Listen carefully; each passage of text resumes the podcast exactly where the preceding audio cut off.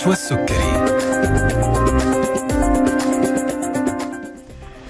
السلام عليكم ورحمة الله. حياكم الله مستمعينا الأعزاء مستمعي ألف ألف أف أم الموجة السعودية. وأهلا وسهلا فيكم مع حلقة جديدة من طبابة. يتجدد لقاءنا معكم مستمعينا الأعزاء من الأحد إلى الخميس مع باقة من ضيوفنا المميزين من الأطباء والمتخصصين في المجالات الطبية المختلفة.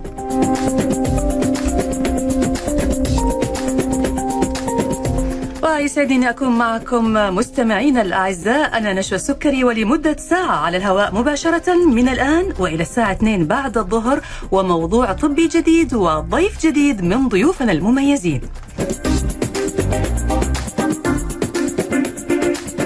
ومثل ما عودناكم مستمعينا الكرام في حلقات برنامج طبابة بنسعى دائما أنه نطرح المعلومة المؤكدة من مصادرها الموثوقة. ويسعدنا تواصلكم معنا واستقبال مقترحاتكم وأسئلتكم على واتس البرنامج 055 66 89 001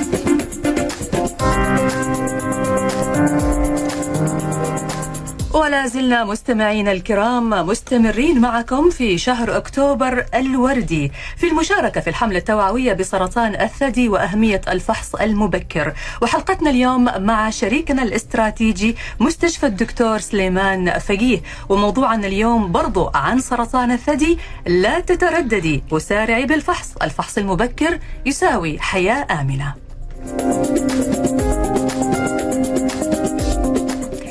يسعدنا أن نرحب بضيفتنا ونجمة حلقتنا اليوم الدكتورة هناء طشكندي استشارية الجراحة العامة بمستشفى الدكتور سليمان فقي حياك الله يا دكتورة وأهلا وسهلا فيك. الله يحييكي وألف شكر لك أستاذة نشوى على الدعوة الكريمة. شكرا لك. دكتورة طبعا إحنا في شهر أكتوبر الوردي ورايتك وردية ومستمرين بدعم المرأة وتوعيتها. كل النساء في فترات عمرية معينة يحتاجوا هذا الدعم ويمكن يحتاجوا لأحد يذكرهم من وقت للتاني بأهمية الفحص المبكر لسرطان الثدي. ووجود حضرتك اليوم هو دعم لهذه الحملة واستمرار للتوعية بهذا الشيء. خلينا يا دكتورة في البداية نتكلم. إحنا قاعدين نقول آه، أهمية الفحص المبكر سرطان الثدي بادري لا تترددي.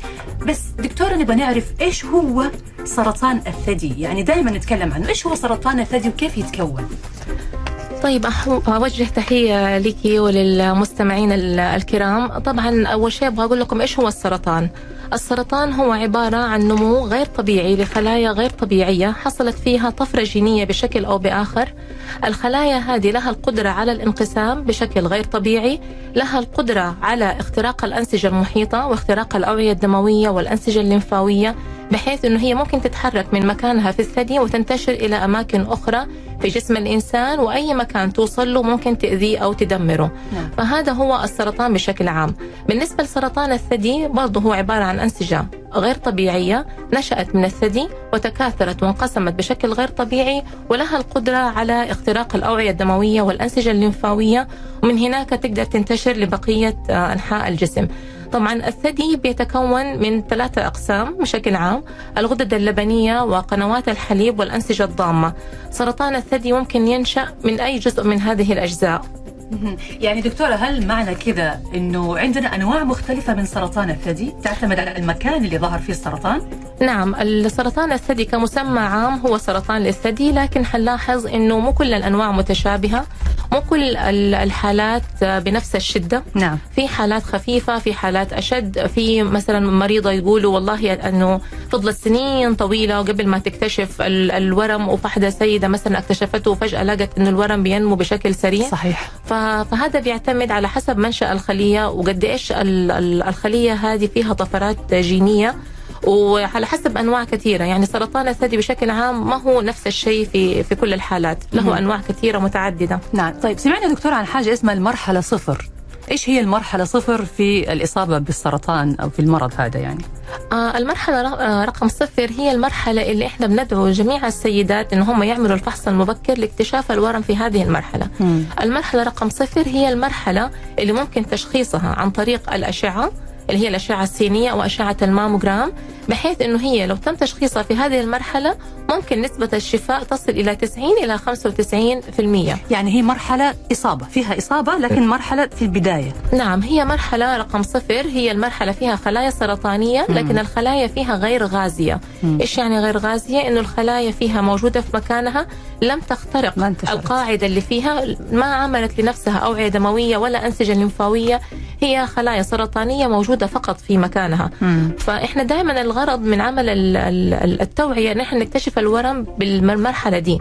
اولا لأنه هذا الاكتشاف ممكن عن طريق الأشعة والشيء الثاني لاقوا والله إنه مع إنه الفحص المبكر وعمل الاشعاعات مكلف للنظام الصحي لكن لاقوا إنه على قدر التكلفة بيكون في توفير الكثير من المعاناة للمريضة وللنظام الصحي لأنه العلاج بيكون أسهل بيوفر للمريضة الكثير من العلاجات ال- ال- المكملة. ممكن ما تحتاج المريضة علاج كيماوي ممكن ما تحتاج علاج إشعاعي.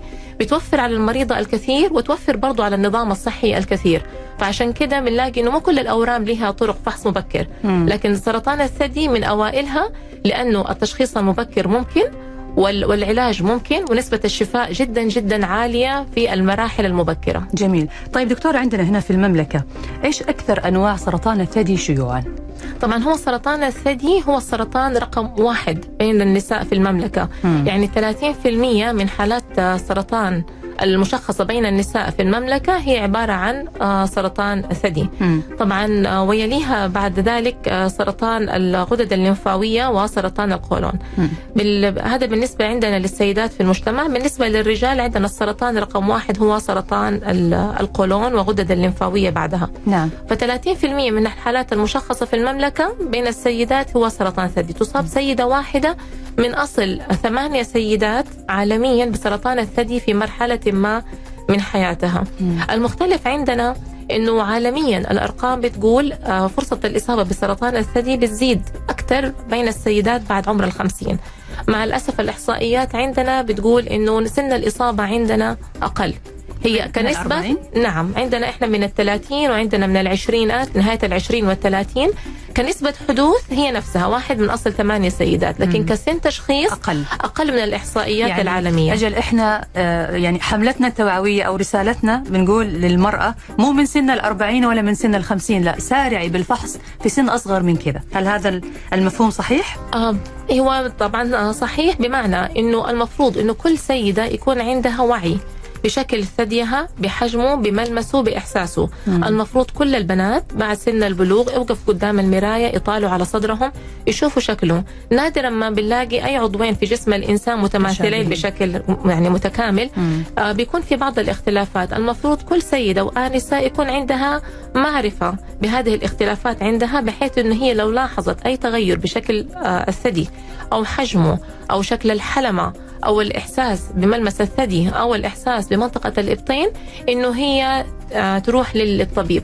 أول كنا نقول دائما أنه لازم مع نهاية كل دورة كل سيدة المفروض تعمل آه، الفحص الذاتي للثدي بحيث أنه هي تفحص منطقة الثدي وال- والإبطين. لكن لاقوا بالدراسات إنه هذا الشيء زود نسبة حدوث القلق والتوتر بين السيدات، صار. بيجيهم يعني نوبات من الهلع أو التوتر. أول كانت السيدة مثلا بتجيني العيادة وبتكون مرعوبة وإنه هو مثلا حص حصلت حاجة مثلا في صدرها. 80% من الكتل في الثدي هي كتل آه حميدة. آه لكن مع ال- التوعية على قدر ما هي سببت يعني سببت كثير من ال- الوعي بين الناس لكن زودت القلق. زودت القلق بعضهم. فدحين ما صرنا نقول دائما إنه لازم نعمل فحص دوري أو فحص شهري لل- للذاتي أو للثدي عفوا أو فحص ذاتي قد ما نقول إنه لازم الكل يكون عارف شكل وملمس وإحساس الثدي عنده بحيث إنه at any point أو في أي لحظة لو لاحظت السيدة إنه في أي تغيرات إنه هي تبادر مباشرة لاستشارة الطبيب المختص طيب متى يا دكتورة أشعر بالقلق؟ متى فعلا أنا في مرحلة لازم أروح فيها للدكتور؟ طيب إحنا أول شيء لازم نقسم الناس لمجموعتين، المجموعة الأولى اللي هي نسبة حدوث الإصابة عندهم آه معتدلة زي بقية ال- ال- الناس، مم. وفي ناس آه نسميهم high risk group اللي هم الناس اللي معرضين احتما- أكثر معرضين أكثر للإصابة.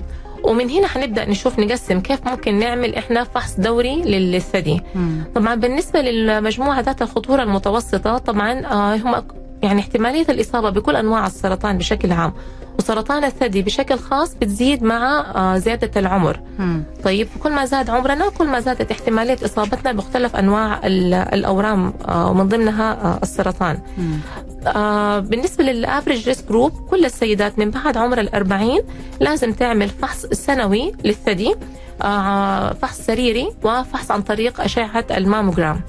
طيب ولو كانت الأشعة هذه طبيعية بتكررها السيدة سنويا من عمر الأربعين لعمر الخمسة وخمسين الفحص السريري دكتورة حضرتك تقصد فيه الدكتور نفسه أو الطبيبة تفحص بال- بالملمس يعني بالضغط تشوف هي في تكتل في شيء بالضبط نفحص الثديين بنفحص ال- الإبطين وهذا الشيء ممكن يحصل عن طريق يحدث عن طريق طبيب آه، الأسرة مم. المختص أو عن طريق طبيب ال- ال- الجراحة مم. وبرضه آه، عن طريق طبيبة النساء والولادة بحيث انه هم لو لاحظوا أي تغيرات بيحولوا المريض للطبيب ال- المختص مم. طبعا الماموجرام بالنسبة للمجموعة ذات ال risk الخطر المتوسط بيتعمل بشكل سنوي من عمر الأربعين لل 55 وبعد كده من عمر ال 55 لعمر ال 75 ممكن السيدة تعمل فحص آه، سنوي آه، سريري وفحص عن طريق أشعة الماموجرام كل سنتين مم.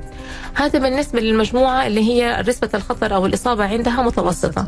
بالنسبة للمجموعة ذات نسبة الإصابة الأعلى بسرطان الثدي آه حقول لكم مين هي طبعا؟ أيوه كنت لسه أسأل حضرتك طب مين هي الشريحة هذه اللي نسبه الإصابة أو معرضة للخطر؟ بس دكتورة إحنا هنعرف هذه الشريحة المعرضة أكثر من غيرها لخطر الإصابة وإيش المؤشرات اللي ممكن فعلا تظهر هذا الشيء؟ بعد ما نطلع فاصل قصير نرجع بعده نواصل حوارنا.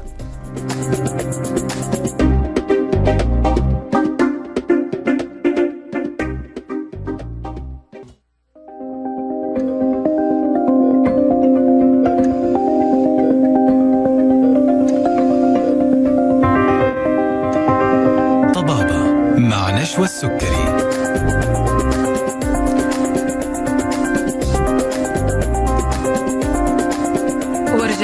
لكم من جديد مستمعينا الأعزاء. مرة ثانية مع برنامج طبابة ومع ضيفتنا الدكتورة هناء طشكندي استشارية الجراحة العامة بمستشفى الدكتور سليمان فقيه. وموضوع حلقتنا اليوم لا تترددي وسارعي بالفحص. الفحص المبكر حياة آمنة. طبعا بيسعدنا أنه نستقبل أسئلتكم واستفساراتكم وأيضا استشاراتكم المجانية على واتس البرنامج 055 66 89 001 ارحب فيكي مرة ثانية دكتورة. أهلا وسهلا بك أخت نشوى دكتورة هناء كنا قبل الفاصل بنتكلم إنه في ثلاثة مجموعات أه، وقفنا عند المجموعة الأكثر عرضة للخطر أو الأكثر عرضة للإصابة وقلنا مين هي هذه المجموعة؟ كيف أعرف إنه أنا من المجموعة رقم ثلاثة؟ طيب آه طبعا هو زي ما قلنا إنه تصاب سيدة من أصل ثمانية سيدات بسرطان الثدي. مم. 10% من حالات سرطان الثدي يكون فيها عامل جيني وراثي. و90% هي عبارة عن حالات فردية نتيجة حدوث طفرة جينية آه، في الشخص هذا نفسه بدون ما بيكون في عامل جيني وراثي مسبب للسرطان. فالمجموعة اللي هي ذات الخطورة العالية هي المجموعة اللي عندها احتمالية إصابة جينية وراثية. طيب يكون عندهم الجين المسبب لسرطان الثدي مم. والجينات هذه متعددة. آه متى نشك إنه يكون في عامل جيني وراثي للإصابة بسرطان الثدي؟ لو كانت المصابة بالأسرة عمرها تحت ال 35 لو كان في مصابة بالأسرة بسرطان الثدي تحت عمر 35 هذا بيخلينا نحط علامة استفهام إنه في احتمال يكون في عامل جيني وراثي في ال- الأسرة مسبب لسرطان الثدي. وبرضه كمان لو كان في شخصين في الأسرة مصابين بسرطان الثدي تحت عمر الخمسين. مم. هذا برضه بيخلينا نفكر إنه في احتمال يكون في عامل جيني آه وراثي. لو كان في مريضة واحدة في الأسرة عندها الاثنين سرطان في الثدي وسرطان في المبيض. مم. السيدة نفسها أصيبت بهذول النوعين بالسرطان حتى لو كانت على أوقات مختلفة. هذا برضو بيدينا احتمال أنه يكون في عندنا طفرة جينية مسببة لسرطان آه، الثدي. كمان لو كان في رجل في الأسرة مصاب بسرطان الثدي. مم. هل ممكن يصيب سرطان الثدي؟ الرجال الجواب نعم. السيدات نسبة الإصابة واحدة من أصل ثمانية سيدات بين الرجال واحد من أصل ثمانية آلاف رجل. ممكن يصابوا بسرطان الثدي. ممكن بعد شوية كمان نتكلم في الموضوع ده عشان نعرف ليش السيدات معرضات أكثر من الرجال بالإصابة بسرطان ال- ال- سرطان الثدي. وفي بعض الناس بيكون عندهم الثدي عندهم آه، كثيف نسميه dense breast. أو الثدي عندهم كثيف. برضو لو كان الثدي كثيف. إيش نقصد بكثيف يا دكتورة؟ طبعا إحنا عندنا الثدي جزء منه زي ما قلنا عبارة عن قنوات حليب وفي غدد آه، لبنية وفي عندنا أنسجة ضامة تضمهم كلهم مع بعض وبتخلي ال- ال- يدي ال shape أو ال contour للثدي. طبعا إحنا كل ما كبرنا مع الأيام كل ما حصل ضمور للغدد اللبنية وللقنوات الحليب ويتم استبدالها سبحان الله بالأنسجة ال- الدهنية.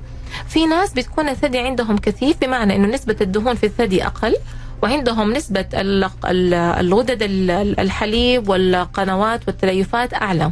فهدول الناس بيكون أنسجة الثدي عندهم نشيطة بعض الشيء ونسبة ال- الاستجابة للتغيرات الهرمونية برضو بتكون آه، أعلى. أعلى نعم. نعم فهدول برضو بيكون عندهم نسبة إصابة أعلى بقليل من بقية ال ال الناس يعني. وطبعا في أنواع أخرى كمان من ال ال الأشياء بس هي شوية كده فيها تفاصيل بس ما بدي أدخل طيب. فيها. طيب دكتورة حضرني سؤال الآن برضو حابة أسأل حضرتك عليه. بالنسبة لعمليات تجميل الصدر وزرعات السيليكون والأشياء هذه هل بتكون المرأة معرضة أكثر للإصابة بسرطان الثدي بعد إجراء هذه النوعية من العمليات؟ طبعا بالنسبة لعمليات التجميل جزء منها بيتم فيها استعمال الحشوات أو حشوات السيليكون وفي بعضها بيتم عن طريق أنسجة الثدي نفسها أو أنسجة الجسم نفسها. مم. طبعا بكل الأحوال سواء مع استعمال أو بدون حشوات السيليكون الحشوات السيليكون الحالية آمنة 100% وما بتسبب أي حاجة وما بتزيد احتمالية الإصابة بسرطان الثدي. قبل كم سنة؟ حوالي من 12 أو 15 سنة ظهرت في الأسواق آه، حشوات سيليكون وبعد كده اكتشفوا إنه هي بتزيد احتمالية الإصابة بسرطان الثدي ومن ضمنها برضو اللي هو الليمفوما. أو سرطان. الليمفاوية في الثدي فتم سحبها تلك الأيام من الأسواق وتم برضو إنه استدعاء المرضى وشالوا من عندهم ال- الحشوات هذه كلها عالميا ومن ضمنها المملكة ويعني هذا الشيء لكن الحشوات الحالية الموجودة هي حشوات آمنة 100% مهم. طيب دكتور البعض معرض للإصابة ببعض الأورام الحميدة. ونعرف كمان أنه أحيانا المرأة في في فترة معينة من الشهر قبل طبعا يعني فترة الحيض تحديدا ممكن تشعر بتكتلات معينة في في الصدر أو في منطقة الإبط ويمكن هذا اللي بيثير القلق والخوف. والبعض بيصير عنده حاجة كده زي الفايبرو أدينوزيس أو التليف البسيط الطبيعي. هل من المحتمل أنه هذه الأورام الح- الحميدة تتحول مستقبلا إلى أورام سرطانية؟ آه طبعا الجواب لا. ال- ال- السرطان الثدي بيبدأ من خلية سرطانية واحدة تنقسم. يعني خلية واحدة كانت غير طبيعية وانقسمت صارت اثنين وصارت أربعة وصارت ثمانية. فهل ممكن أنه الخلية الحميدة تتحول إلى خلية خبيثة في الصدر؟ في الثدي يعني الجواب لا. الحمد لله. آه أيوه ما بيصير. طبعا هو ال- الثدي زيه زي الرحم من الأعضاء اللي بتتأثر بتغيرات الهرمون خلال الشهر. فطبعا قبل ال- ال- الدورة الشهرية بيحصل drop لهرمون الأستروجين والبروجسترون وبالتالي أنسجة الجسم بشكل عام وحتى من ضمنها أنسجة الثدي بيصير فيها احتقان أو تورم. فتحس السيدة بألم في صدرها أو إنه هو شوية صار حساس لللمس أو الضغط وبيوجعها.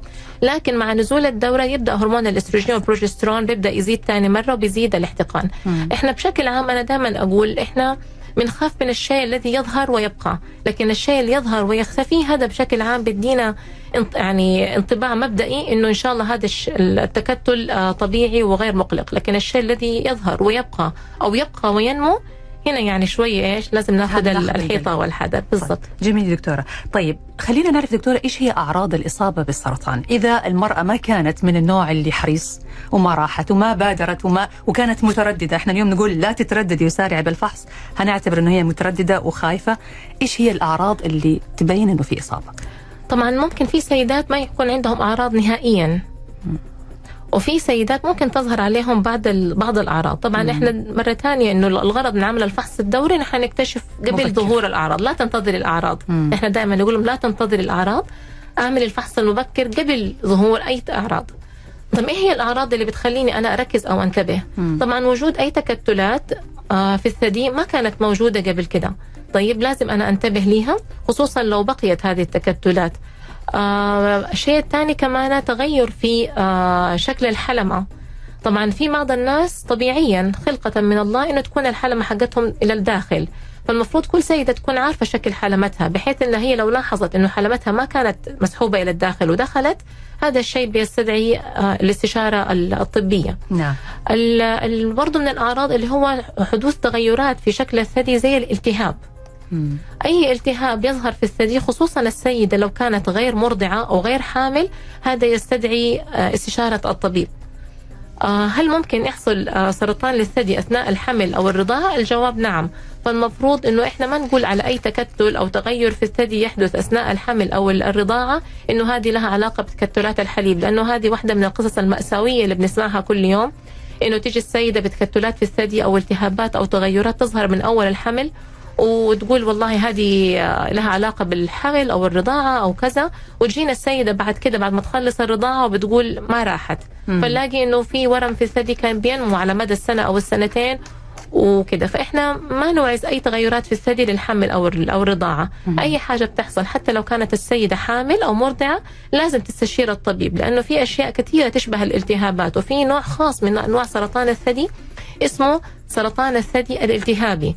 يعني بيكون شكله كأنه التهاب لكن هو في الواقع عبارة عن المرحلة رقم ثلاثة اكشلي من سرطان مرحلة الثدي. متأخرة. يعني ما هي مرة متأخرة بس هي المرحله رقم ثلاثة ما هي مرة متأخرة إيش يعني هي بس مراحل ال- الإصابة يا دكتورة؟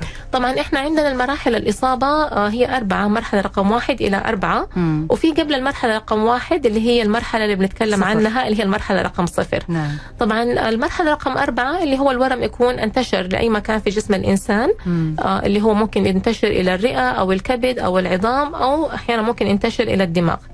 المرحلة رقم ثلاثة أنا جيتكم من الأخير لفوق المرحلة الثلاثة الرقم ثلاثة اللي بنسميها local advanced breast cancer أو ال- الورم المستفحل في مكانه. سواء كان مستفحل في مكانه في الثدي نفسه أو مستفحل في الإبط.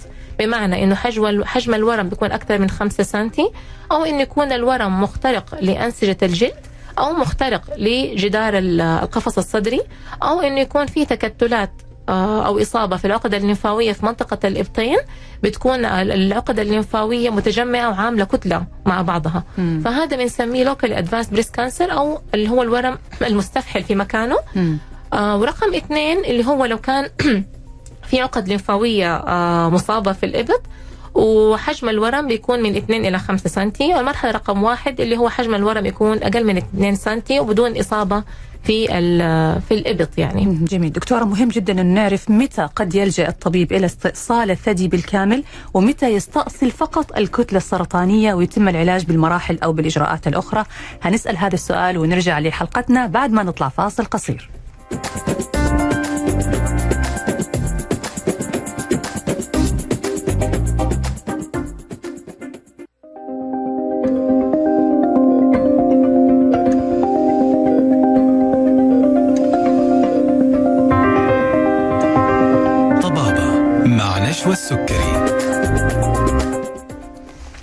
حياكم الله من جديد مستمعينا الأعزاء وأهلا وسهلا فيكم مرة ثانية مع برنامج طبابة. وضيفتنا اليوم الدكتورة هناء طشكندي استشارية الجراحة العامة بمستشفى الدكتور سليمان فقيه. وموضوعنا اليوم لا تترددي يسارع بالفحص الفحص المبكر حياة سعيدة وآمنة بإذن الله تعالى.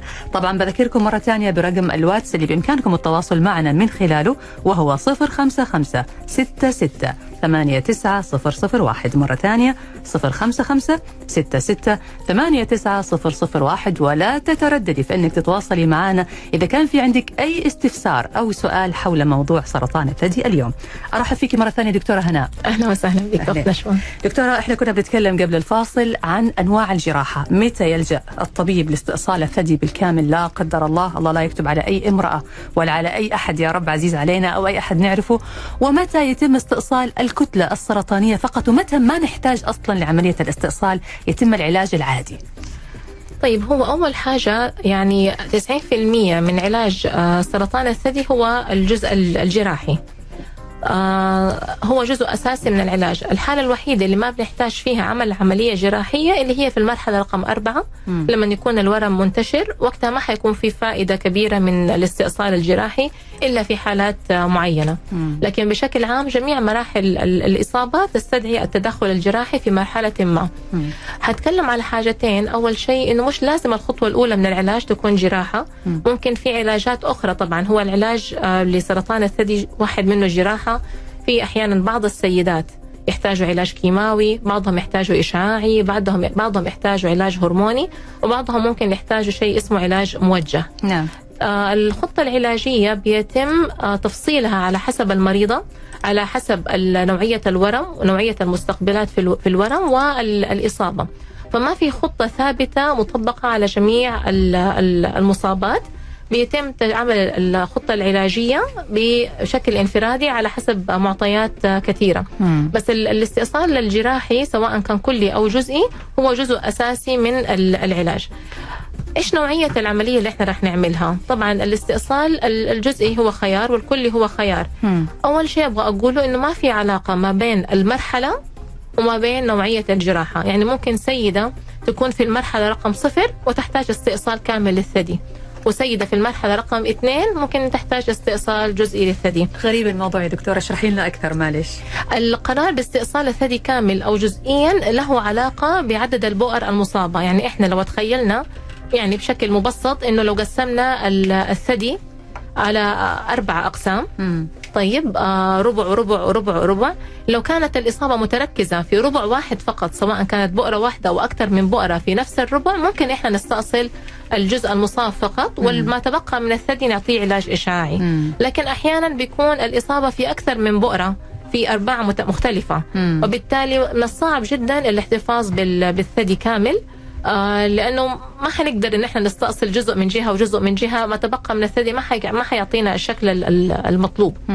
فما في علاقة ما بين المرحلة وما بين نوعية العملية لكن الخبر الكويس إنه حتى لو اضطرينا في بعض الحالات إن إحنا نستأصل الثدي كامل زمان كنا بنشيل الأنسجة الثدي مع الجلد فوقها مع الحلمة مم. لكن حاليا في عندنا خيارات تجميلية كثيرة إنه إحنا ممكن نستأصل أنسجة الثدي داخليا ونحتفظ بالجلد فوقها وممكن لو كانت الحلمة غير مصابة نحتفظ بها مم. وبنستعمل آه، حشوات داخلية سواء من الجسم نفسه عضلات الجسم نفسها أو حشوات السيليكون بنعبي الفراغ اللي تم استئصاله بحيث خارجيا بيكون شكل الثدي طبيعي طبيعي. طبيعي الجلد طبيعي الحلمة طبيعية مم. وحتى لو في بعض الحالات اضطرينا إن إحنا نستأصل الحلمة ممكن آه عن طريق جراحة التجميل بنعمل زي التاتوينج وبتعمل آه برضو حلمة جديدة. مم. آه يعني ما حنستأصل الحلمة إلا لو كانت فعلا الحلمة آه مصابة. نعم. فبكل الأحوال يعني حتى في حالة الاضطرار لاستئصال الثدي كامل خيار التجميل متاح يا إما يحصل في نفس العملية الأساسية نفسها. يعني تخرج من الجراحة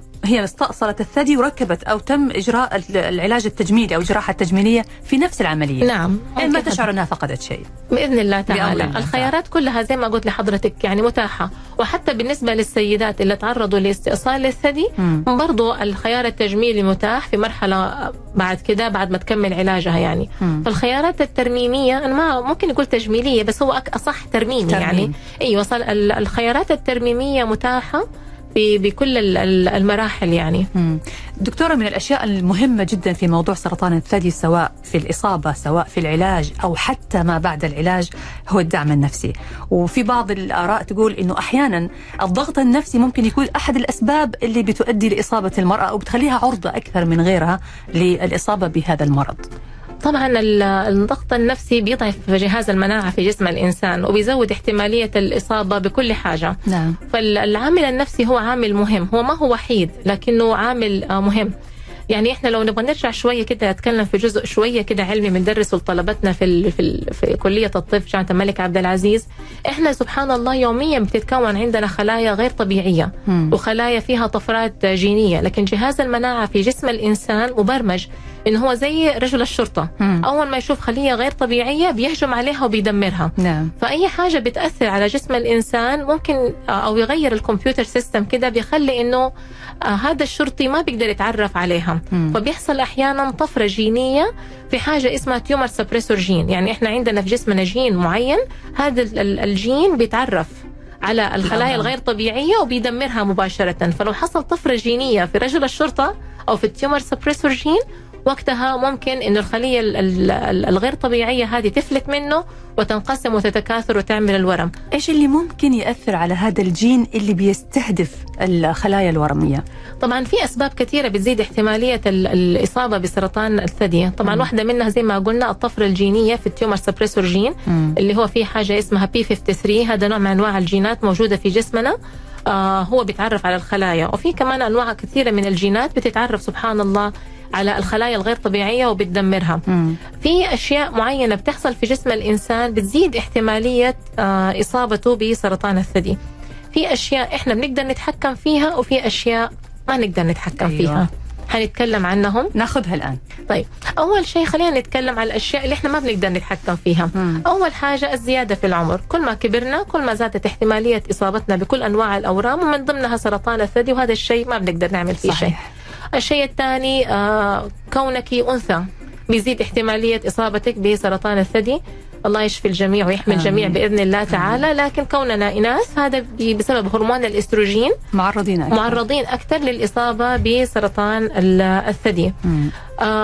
في أشياء تانية كمان بتزيد احتمالية الإصابة اللي هو تكون السيدة عمرها كان أكثر من 35 في الوقت اللي كان فيه أول حمل كامل. دائما تأخرت في الحمل. التأخر في الحمل الكامل بعد عمر ال 35 بيزيد قليلا احتمالية إصابة السيدة بسرطان الثدي.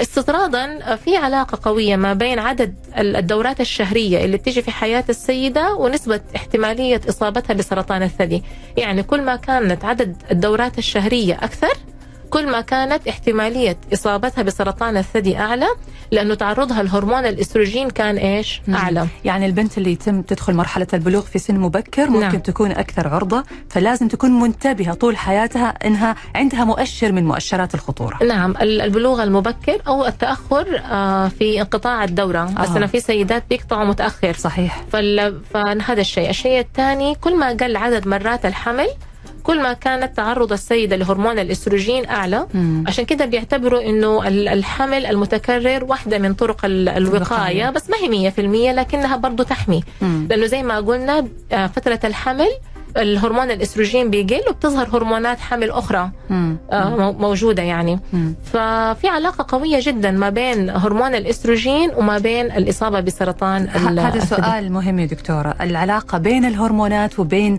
الاستجابة أو الإصابة بالسرطان سرطان الثدي تحديدا هو سرطان الثدي له علاقة قوية جدا بهرمون الأنوثة اللي هو هرمون الإستروجين مم. طيب حنقول دحين طب ليش السيدات بعد انقطاع الدورة برضو معرضات للإصابة بسرطان الثدي. وإحنا بنقول إنه طب بعد بينقطع ال- ب- إيه مع إنه هذا طبعا هو الهرمون الإستروجين بيطلع من مصادر متعددة مم. في السيدات قبل انقطاع الدورة بيطلع من المبيض اللي هو نسميه استراديون نعم لكن هل هذا هو المصدر الوحيد لهرمون الإستروجين؟ الجواب لا.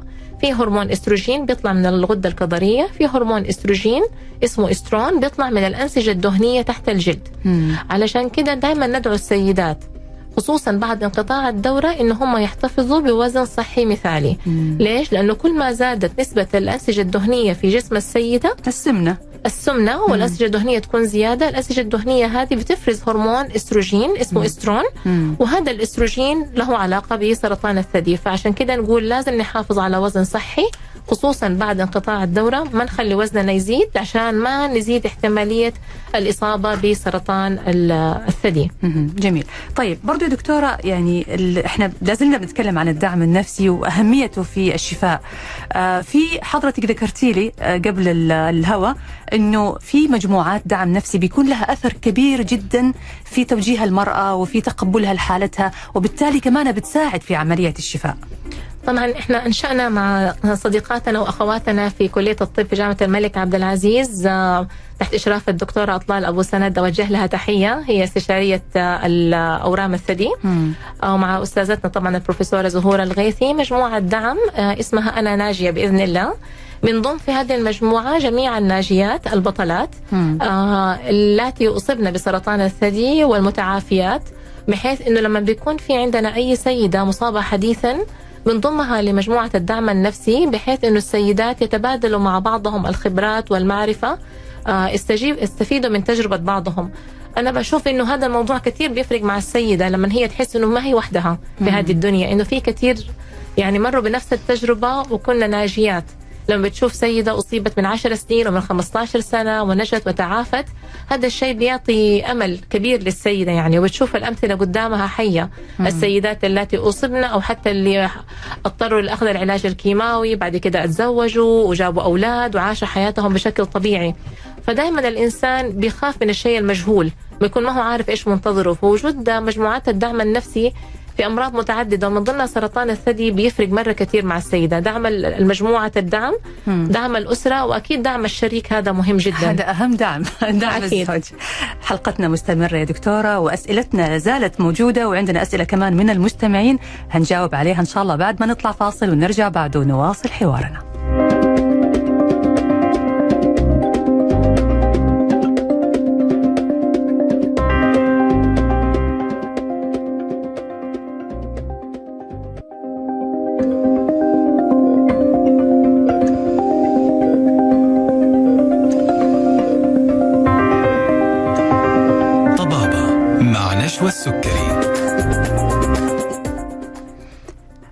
حياكم الله من جديد مستمعينا الأعزاء مستمعي ألف ألف أف أم الموجة السعودية. وأهلا وسهلا فيكم في برنامج طبابة واليوم معنا ضيفة مميزة دكتورة هناء طشكندي استشارية الجراحة العامة بمستشفى الدكتور سليمان فقيه. وموضوعنا اليوم لا تترددي وسارعي بالفحص الفحص المبكر حياة آمنة. حياك الله دكتورة هناء مرة ثانية. أهلا وسهلا بكم. دكتورة لازلنا في آه، حملتنا التوعوية ولازلنا بنوجه الرسالة لكل امرأة ولكل أيضا آه، رجل سواء كان زوج أو أب أو أخ آه، بأهمية الفحص المبكر وأهمية التوعية بخطورة هذا المرض وهو سرطان الثدي. ومهم جدا يا دكتورة نعرف إيش هي عوامل الخطر اللي ممكن تكون سبب مباشر في الإصابة. طبعا غير ال- ال- النقاط اللي ذكرناها بخصوص هرمون الإستروجين وكل ما زادت ال- ال- التعرض لهرمون الإستروجين كل ما زادت احتمالية الإصابة. آه برضو في بعض الناس آه بيتعرضوا لسرطان العقدة الليمفاوية في مرحلة الطفولة أو المراهقة. وجزء من ال- العلاج حقهم بيكون العلاج الإشاعي لمنطقة الصدر أو القفص الصدري. فتعرض الثدي للعلاج الإشعاعي بيزيد احتمالية إصابة السيدة بسرطان الثدي. مم. آه برضو آه هناك علاقة قوية جدا غير قابلة للنقاش ما بين الإصابة بسرطان الثدي والتدخين. نعم. طيب فهذا مثبت علميا وبكل أنواع الأبحاث في علاقة قوية ما بين الإصابة بأنواع متعددة من السرطان وسرطان الثدي من ضمنها في السيدات المدخنات. حضرتك سبقتي هنا بالإجابة على سؤال جانا بس هو جاء من زوج. يقول زوجتي مدخنة شرهة. حاولت معها بكل الطرق لكن ما هي قادرة توقف. وأبغى أقول لها أنه التدخين له علاقة بسرطان الثدي. تقول لا ما له علاقة بسرطان الثدي هو له علاقة بسرطان الرئة. فحضرتك الآن جاوبتي على هذا السؤال. نعم له علاقة بسرطان الرئة وله علاقة بسرطان الثدي وحتى مشاكل العملية آه، والعمليات الجراحية وترميم الثدي بتزيد المشاكل في السيدات المدخنات لأنه مم. التروية الدموية للأنسجة بتكون أقل. أضعف آه. نعم فاحتمالية المشاكل والمضاعفات بتكون آه، أقوى أحيانا أحس أنه التدخين يعني هو مشكلة مم. طيب ويمكن ال- المدخن ما, ما هو قادر يوقف عن التدخين فعشان كده في عندنا عيادات الإقلاع عن التدخين وتوفرها وزارة الصحة وبرضه عندنا في مستشفى الدكتور سليمان فقيه. من فيها يعني مساعدة لل- للمدخنين اللي عندهم الرغبة بالإقلاع فأكيد الإقلاع ما هو سهل لكن محتاج عزيمة وإرادة وإن شاء الله يعني الدعم موجود من النظام الصحي عندنا في المملكة. نعم. طيب إيش كمان عوامل الخطورة يا دكتورة؟ طيب آه، بالنسبة برضو لعوامل الخطورة اللي هو العلاجات بالهرمونات البديلة أو ال hormone replacement therapy اللي ممكن ياخذوه بعض السيدات خصوصا بعد آه، الانقطاع المبكر للدورة نعم. أحيانا في بعض السيدات آه، بيحصل عندهم انقطاع مبكر للدورة.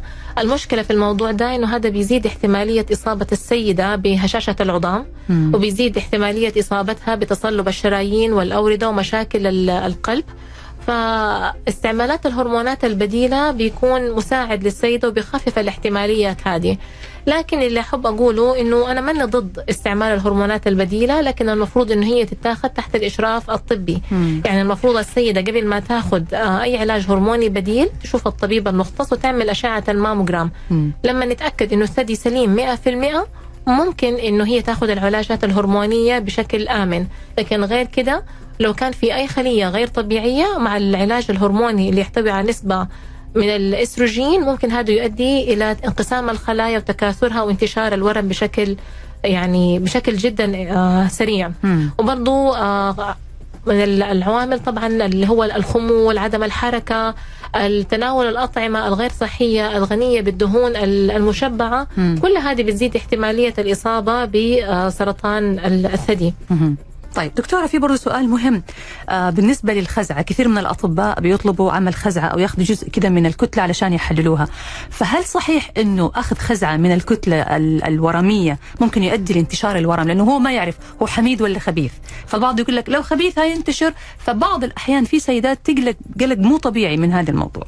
طبعا آه، هو الكلام هذا ما هو غلط 100% لكن إحنا بنتكلم دحين على سرطان الثدي بحد ذاته آه لو اللي اخذها آه يعني تم أخذها آه عن طريق الطبيب المختص وتحت الأشعة فهي بإذن الله تعالى آمنة مم. ليش؟ لأنه ال- الخزعة مهمة مو بس علشان التشخيص عشان كمان زي ما قلنا على رسم الخطة العلاجية مم. ليش؟ لأنه مش دائما الخطة العلاجية بتكون جراحة أولا وبعد كده علاجات مكملة مم. أحيانا في بعض أنواع من الأورام بيلاقوا أنه النتائج بتكون أفضل بكثير لو السيدة أخذت قبلها علاجات كيماوية أو علاجات موجهة أو شيء زي كده وما في أحد حيقدر يرسم الخطة العلاجية للسيدة من غير ما يكونوا عاملين خزعة قبلها علشان يعرفوا نوعية الورم ودرجته ونوعية المستقبلات الموجودة على سطح الخلية. فعلاج سرطان الثدي بدون أخذ الخزعة طيب وإنه إحنا نقول لا خلاص شيليه مرة واحدة وبعد كده مم. ما هو خيار امن في كل ال ال ال ال- الحالات وما هو أفضل خيار بالنسبة للنتائج نعم. فلازم ال- ال- العينة تتاخذ لو أحتاجتها السيدة مم. بمعنى 80% من العينات أو الخزعات اللي بناخذها بتكون آه سليمة ما بيكون فيها خلايا سرطانية نسبة ضئيلة بيكون فيها خلايا سرطانية مم. فالعينة لو اتخذت بشكل سليم هي بإذن الله تعالى آمنة. مم. وليست كل الكتل تحتاج إلى أخذ خزعة. نعم. طيب حنقول مثلا في أنواع من الكتل بمواصفات معينة عن طريق الفحص السريري والأشعة. أقول للسيدة ما في حاجة ومع السلامة. مم. أحيانا أقول هلا تعالي بعد ستة شهور. وأحيانا أقول لا تعالي بعد سنة بدون أخذ خزعة. مم. وفي حالات نقف عندها.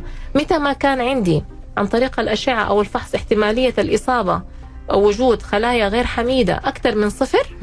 فأنا لازم أخذ خزعة يعني واحد في المية غير مقبول أصلا. فأي اشتباه لوجود خلايا غير حميدة بيستلزم أخذ عينة مم. فأنا أبغى أطمن السيدات وأقول لهم إنه خزعات الثدي آمنة إذا تم أخذها عن طريق طبيب مختص تحت الأشعة وبرضه بعد كده حتى لو كان في خلايا غير حميدة الطبيب المختص الجراح بيعرف كيف يستأصل الورم لأنه دائما إحنا بنشمل القناة التي تم مرور الإبرة من خلالها في الثدي في العملية حقتنا. فالمكان اللي عدت فيه الإبرة هذا بيكون جزء من ال- الاستئصال. فما نبغى إنه السيدة تخاف؟ بس أهم شيء تختار طبيبها بعناية. هذا سؤال مهم يا دكتور. أهمية اختبار الطبيب بعناية والمشاكل اللي ممكن تترتب على اختيار طبيب غير مختص في استئصال الورم أو الكتلة الأس- ال- الورمية. إيه مع الأسف يعني بشوف أنا حالات يعني ما بعرف كيف بيحصل زي كده. يعني بي بيتم آم ما بيتم أخذ خزعة مم. وبيستأصلوا الكتلة فقط. وطبعا لما بتستأصل بتستأصل بشكل غير كامل ويكون في بق- بقايا للورم. آه، في الثدي. وبتجيني السيدة يعني باستئصال جزئي للورم. هذا هو اللي بيؤدي إلى مشاكل وبيؤدي إلى إلى انتشار الورم. مم. فلازم الواحد يتعامل مع ال- الأورام بعناية ب... بنعومة. طيب بهدوء. ما نقعد نستثير الورم وما ندخل فيه أشياء كثيرة ولا إنه هو يعني بت يعني أقول هذه الطرق في السبعينات والستينيات دحين مم. ال- الطب تقدم نعم يعني زمان لو نشوف الصور القديمة والتماثيل حنلاقي والله استئصال الثدي كان عملية بتر بيستأصلوا الثدي وجزء من جدار ال- القفص الصدري وكانت عمليات جدا عنيفة مم. حاليا لا ليش؟ لأنه العلاجات يعني صارت كثيرة وطرق التشخيص صارت آه، أفضل والتشخيص المبكر صار أفضل والعلاجات المكملة يعني صارت آه، متاحة مم. يعني أنا أقول لهم استئصال الكتلة فقط مع العلاج الإشعاعي للثدي مساوي للاستئصال الكامل للثدي. مم. فمش دائما الاستئصال الثدي الكامل هو هذا بالعكس. الاوت كام هو نفسه يعني. جميل دكتور. طيب في مستشفى دكتور سليمان فقيه في شعار دائما أنتم بترفعوه بتقولوا لأننا ملتزمون برعايتكم. فإيش طبيعة الالتزام هنا؟ وإيش قدمت آه، مجموعة آه، دكتور سليمان فقيه في شهر أكتوبر للمرأة بشكل عام؟ طبعا أوجه تحية لمستشفى الدكتور سليمان فقيه. طبعا مستشفى الدكتور سليمان فقيه كل سنة عودتنا إنه بيكون عندنا أنشطة توعوية مجتمعية في المستشفى نفسها وفي وسائل ال- الإعلام. آه، الخارجية والتابعة للمستشفى للتوعية بسرطان الثدي. والسنة هذه برضو عملوا تخفيض 50% ل- لأشعة الثدي والفحص المبكر للأورام. أتمنى أن الجميع آه، يبادر بإذن الله تعالى. والتأمين كمان اللي عندهم تأمين صحي التأمين آه، بيغطي برضو الفحص المبكر للسرطان يعني. معلومة مهمة يا دكتورة إنه التأمين بيغطي الفحص المبكر. يعني عاد ما في حجة. لا نقول إنه مكلف والماموجرام يعني تكلفته مرتفعة. اولا بدون تأمين أنتم بتعطوا خصم 50% في سليمان فقيه. وحتى لو في تأمين بيغطي الماموجرام بالكامل وحتى بالنسبة للسيدات اللي ما عندهم القدرة على الدفع عندنا في جامعة المرك... جامعة الملك عبد العزيز لأنه أنا هناك أستاذ مشارك في جامعة الملك عبد العزيز. عندنا مركز الشيخ العمودي هو عبارة عن كرسي آه علمي. خيري آه لجميع فئات المجتمع آه اللي حابين يعملوا فحص مبكر لسرطان الثدي بيتوجهوا لمركز الشيخ العمودي التابع لجامعة الملك عبد العزيز. كل السيدات بعد عمر الأربعين آه وحتى لو ما كان عندها كتل في الثدي بيروحوا هناك وبيعملوا أشعة الماموجرام على أعلى مستوى مجاني. بإشراف مجاني تحت إشراف أستاذات جامعيات ويبلغوهم بالنتيجة. فما في أي يعني جزاكم الله خير والله ما في أي سبب لعدم العمل جزا الله خير الشيخ العمودي على هذه المبادرة. في رسالة يا دكتورة جاتنا لازم أوصل لك إياها. تقول تحياتي للدكتورة هناء. أنا اشتغلت مساعد لها في العمليات من أفضل الجراحين عملا وخلقا. تحياتي لها صفوان بهادر أهلا بك صفوان. تحية كبيرة ليك. آه في برضه يا دكتورة أسئلة كده بسرعة لو نقدر إحنا باقي لنا بالضبط دقيقة يعني نجاوب عليها إذا تكرمتي. هل الامتناع عن منتجات الألبان واللحوم الحمراء يساعد على محاربة الخلايا السرطانية؟ يعني في كلام كثير على الهوميوباثي لكن بشكل عام أنا أقول للسيدات إنه ما في حاجة ممنوعة 100% في سموم بيضاء معروفة اللي هي السكر والملح والدقيق الأبيض. هذه سموم بيضاء بتغذي معروفة. الخلايا. بتغذي الخلايا بشكل عام. أنا ما بقول للسيد إنه امتنعي تماما. لكن كل شيء لو أكلناه باعتدال تحت نظام يعني متوازن في السعرات الحرارية ونختار نوعية الغذاء حقنا أكيد هذا بيكون يعني أفضل أكيد. جميل، سؤال آخر يا دكتورة، ما هي نسبة الشفاء التام من سرطان الثدي والعودة للحياة الطبيعية؟ طبعا بإذن الله تعالى نسبة الشفاء عالية جدا، طبعا ال outcome بيعتمد على عوامل كثيرة اللي هي مرحلة التشخيص. في أي مرحلة إحنا كنا وعلى حسب نوعية الورم. مم. فعلشان كده إحنا بنقول بادري بالفحص المبكر. وبكل المراحل إيش ما كانت الشفاء التام بإذن الله تعالى يعني متاح. حاليا نسبة الشفاء بتوصل ل 80% فبإذن الله تعالى مع العلاج الصحيح المتكامل نسبة الشفاء جدا جدا عالية. الحمد لله. دكتور إحنا باقي عندنا أسئلة بس الحقيقة وصلنا إلى ختام الحلقة. بسأل المخرج هل في عندنا وقت لسه؟ لا المخرج يقول خلاص. لكن كان في بعض الأسئلة ممكن هذه إن شاء الله يكون في لقاء آخر مع حضرتك. بإذن نقدر الله. نجاوب عليها. أنا بشكر دكتورة هناء طاشكندي جزيل. الشكر استشارية الجراحة العامة بمستشفى الدكتور سليمان فقيه. شكرا جزيلا لوجودك معنا في حلقة الله يخليك وشكرا شكرا لكم نشوى وشكرا للأخوان وشكرا للأخ حيدر وجميع العاملين في قناة ألف ألف إف إم ووجه لهم تحية. الله يسلمك والشكر موصول لكم أنتم أيضا مستمعينا الأعزاء مستمعي ألف ألف إف إم الموجة السعودية ومستمعي برنامج طبابة كنت معكم من خلف المايك أنا نشوى السكري تقبلوا تحياتي وتحيات فريق العمل وتابعوا معنا برامج ألف ألف إف إم الموجة السعودية.